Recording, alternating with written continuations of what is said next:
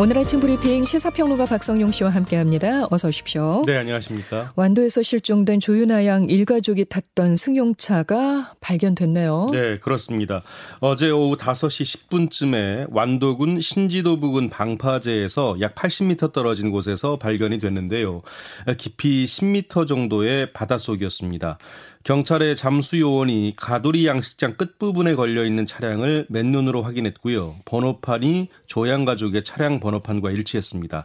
이 차량은 뒤집힌 채로 트렁크가 열려 있었고요. 하지만 사람이 타는 문 4개는 굳게 닫혀 있었는데요. 이 차량 내부의 썬팅이 워낙 진해서 안에 사람이 있는지는 확인하지 못했습니다. 경찰은 우선 트렁크에 실려 있던 여행 가방을 인양해서 가족의 옷가지가 들어있는 것을 확인했고요. 차량이 유실되지 않도록 그물을 덮어놓고 해경과 공조해서 오늘 오전에 인양에 나설 예정입니다. 이런 가운데 경찰은 조양 부모의 금융과 통신 내역을 살펴보는 등 이들의 행적에 대한 수사도 이어가고 있습니다. 자, 코로나 관련 소식 보겠습니다. 확진주가 확진자가 지난주 대비 소폭 늘고 있는 것과 관련해서요. 네. 이 방역 당국이 재유행의 시작으로 보기는 이르다 이렇게 평가를 했네요. 그렇습니다.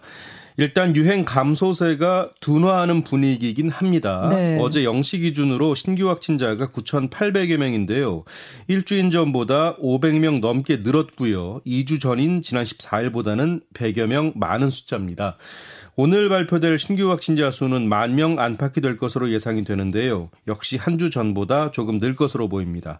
관련해서 방역 당국은요, 지난 3월 유행 정점 이후에 감소세가 유지돼 왔지만 이런 감소 추이가 최근 어느 정도 한계에 도달한 것으로 판단을 했습니다. 이어 당분간 현재 수준에서 유행이 다소 증감을 반복하는 등락이 이어질 것이라고 내다봤는데요.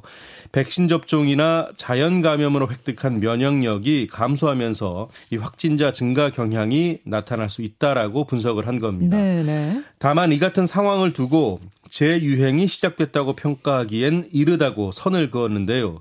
증가세 전환 가능성에 대한 판단은 확진자 추이와 위중증, 사망 지표 등을 종합적으로 고려해서 관찰할 필요가 있다라고 설명을 했습니다. 네, 뭐 마스크도 실외에서는 쓰지 않고 그러다 예. 보니까 좀 마음이 해이제 해이해지더라고요. 느슨해진 부분이 있죠. 맞습니다. 그래서 예. 좀더 우리가 조심해야 할 필요는 있네요. 맞습니다. 정부가 원숭이 두창 확진자 발생 이후 대응을 강화하고 있는데 추가 전파는 없는 거죠? 네, 그렇습니다. 아, 지난 22일 확인된 국내 원숭이 두창 최초 확진자는 양호한 상태를 유지하고 있다고 하는데요. 이 최초 확진자에 따른 추가 전파 역시 현재까지 아직까지 없는 상황입니다. 방역 당국은 국내에서 확진자가 발생한 뒤에 출입국 단계별로 의심 증상 신고 활성화 방안을 시행하고 있는데요. 출국자와 해외 체류자를 대상으로 예방 정보를 문자로 발송했고요. 검역 정보 사전 입력 시스템 Q코드에 유증상자 신고 안내 팝업을 표시해서 자발적인 신고를 유도하고 있습니다. 아울러 원숭이 두창이 빈발하는 영국과 스페인, 독일, 포르투갈, 프랑스 등 이 상위 5개 나라에 대한 입국자 발열 기준을 37.5도에서 37.3도로 낮춰서 감시를 강화한 상태입니다. 방역 당국은 특히 의심 증상자의 자발적 신고가 매우 중요하다는 판단인데요. 그런 만큼 이 감염병 환자에 대한 편견과 사회적 낙인은 의심 환자를 숨게 만들어서 감염병 피해를 더욱 키울 수 있다고 경고했습니다. 그동안의 매각 과정에 난항을 겪어왔었던 쌍용 자동차의 새 주인이 확정됐습니다. 네. KG그룹이라고요? 네. 어, 좀 더 정확히 말하면 KG그룹을 주축으로 하는 KG 컨소시엄인데요. 네. 서울 회생법원은요. 인수대금의 규모나 조달의 확실성, 재무 건전성 등의 요소를 종합한 결과 쌍용차의 최종 인수 예정자로 KG 컨소시엄을 선정했다고 밝혔습니다. 총 인수대금은 9,500억 원입니다. 이제 쌍용차는 다음 달 초에 이 KG 컨소시엄과 본계약을 체결하고요. 그리고 7월 말 이전에 회생 계획안을 작성해서 법원에 제출할 예정입니다. 이어 8월 말 또는 9월 초에 관계인 집회를 열어서요. 회생 계획안에 대한 채권단과 주주의 동의를 받을 계획입니다. 일단 쌍용차는 이번 인, 최종 인수 예정자 선정으로 경영 정상화를 위한 초석이 마련됐다는 입장입니다. 하지만 해결해야 할 과제 역시 만만치 않은데요. 이 불안한 재무구조 개선에다 갈등 없는 노사관계 구축, 또 신차 토레스의 안정적인 양산 체계 확보가 관건인 상황입니다. 네. 부동산은 언제나 핫 이슈죠. 네. 윤석열 정부의 첫 주거 정책 심의위원회가 내일 열리게 됩니다.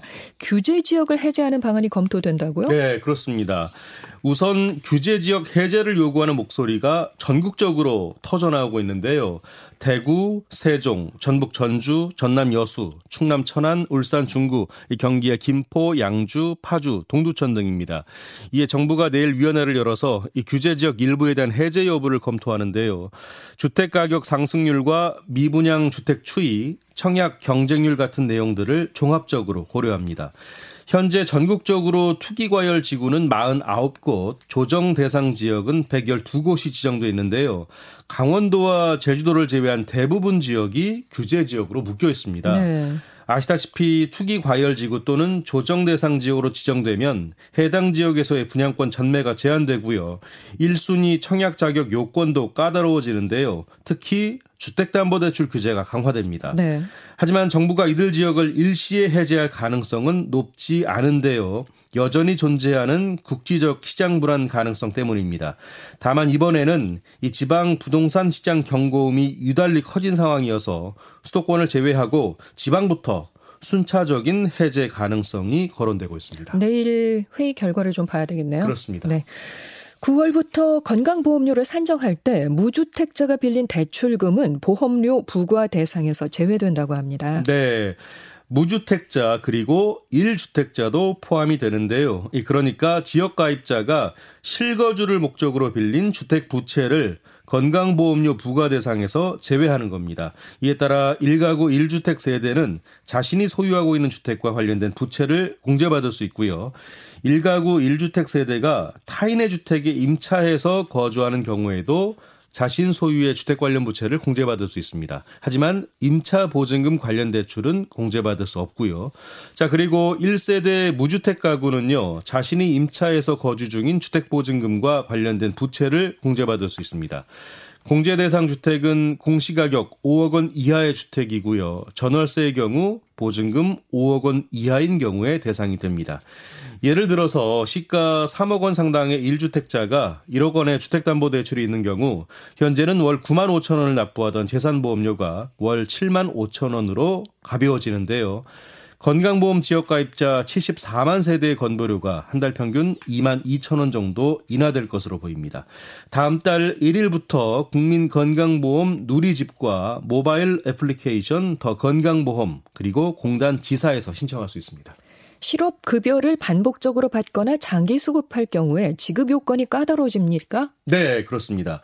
고용노동부가 일상 회복에 맞춰서요. 실업 급여의 재취업 지원 기능을 회복하기 위해서 이 다음 달 1일부터 급여 기준을 강화하기로 했습니다. 네. 이에 따라 앞으로 어학 관련 학원 수강은 재취업 활동으로 인정되지 않고요. 어, 단기 취업 특강이나 직업 심리 검사 등은 재취업 활동으로 인정되는 횟수가 제한됩니다. 까다로워지네요. 그렇습니다. 또 반복 그리고 장기 수급자에 대해서는요 취업을 집중적으로 알선하고요 정당한 사유 없이 면접에 불참하거나 취업을 거부하면 실업급여를 지급하지 않기로 했습니다. 다만 60세 이상과 장애인 수급자는요 자원봉사도 재취업으로 인정하는 등 수급 기준을 완화하기로 했습니다. 네. 결혼과 출산 감소로 30년 뒤에는 전체 가구의 40%가 1인 가구가 될 것이다. 이런 전망이 나왔군요. 네, 그렇습니다. 통계청이 장래 가구 추계를 발표했는데요. 이 참고로 장래 가구 추계는 이 최근의 가구 변화 추세를 반영해서 향후 가구의 규모와 가구 유형, 가구원 수별 가구 구조를 전망한 자료입니다. 이 자료에 따르면요.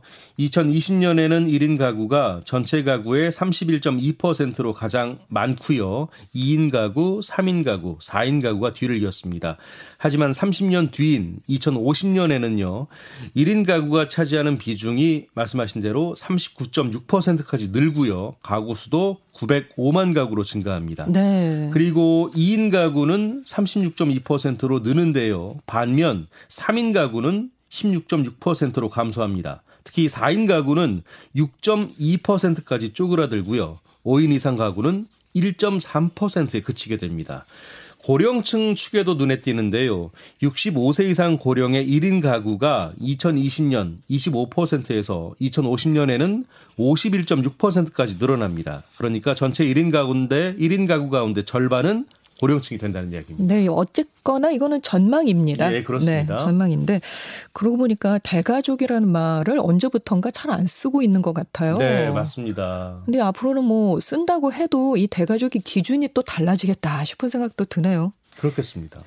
자, 이제 공항이나 여객 터미널, 편의점 등지에서 실물 주민등록증이 없어도 스마트폰으로 신분 확인이 가능해집니다. 네, 그렇습니다. 정부가 오늘부터 앱을 이용한 주민등록증 모바일 확인 서비스를 시범 운영하는데요. 어, 실물 주민등록증 없이도 신분 확인을 할 수 있게 하는 서비스입니다. 주민등록증에 수록된 이름, 사진, 주민등록번호, 주소, 발행일, 주민등록 기관 같은 사항을요, QR코드와 함께 스마트폰 화면에 띄우는 방식입니다.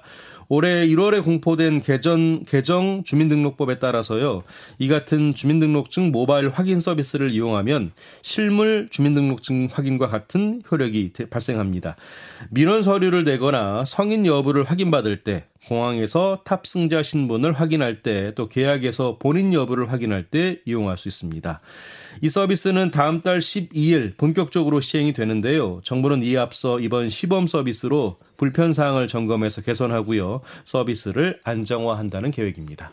여름밤 청와대 풍경을 감상할 수 있는 행사가 열린다고 합니다. 네.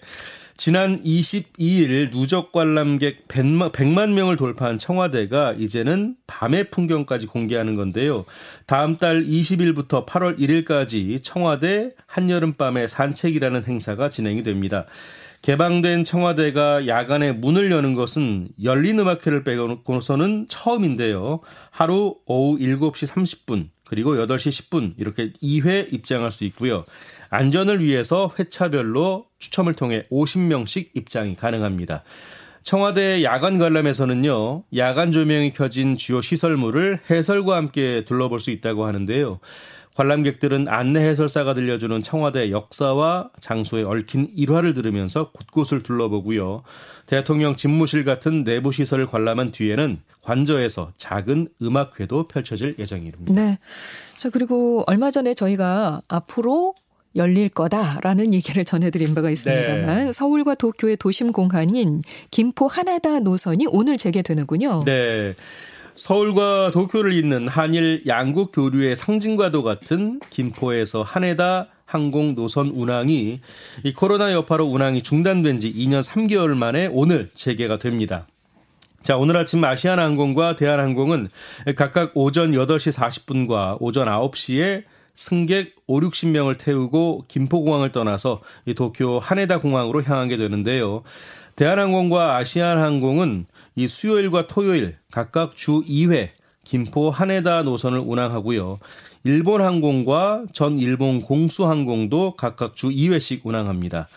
김포 하네다 노선 운항이 재개되면서 코로나 여파로 2년 넘게 사실상 셧다운 상태였던 이 김포공항의 국제선 터미널과 면세점 같은 내부 시설도 다시 운영을 시작하게 됩니다. 네, 지금까지 시사평론가 박성용 씨 고맙습니다. 고맙습니다.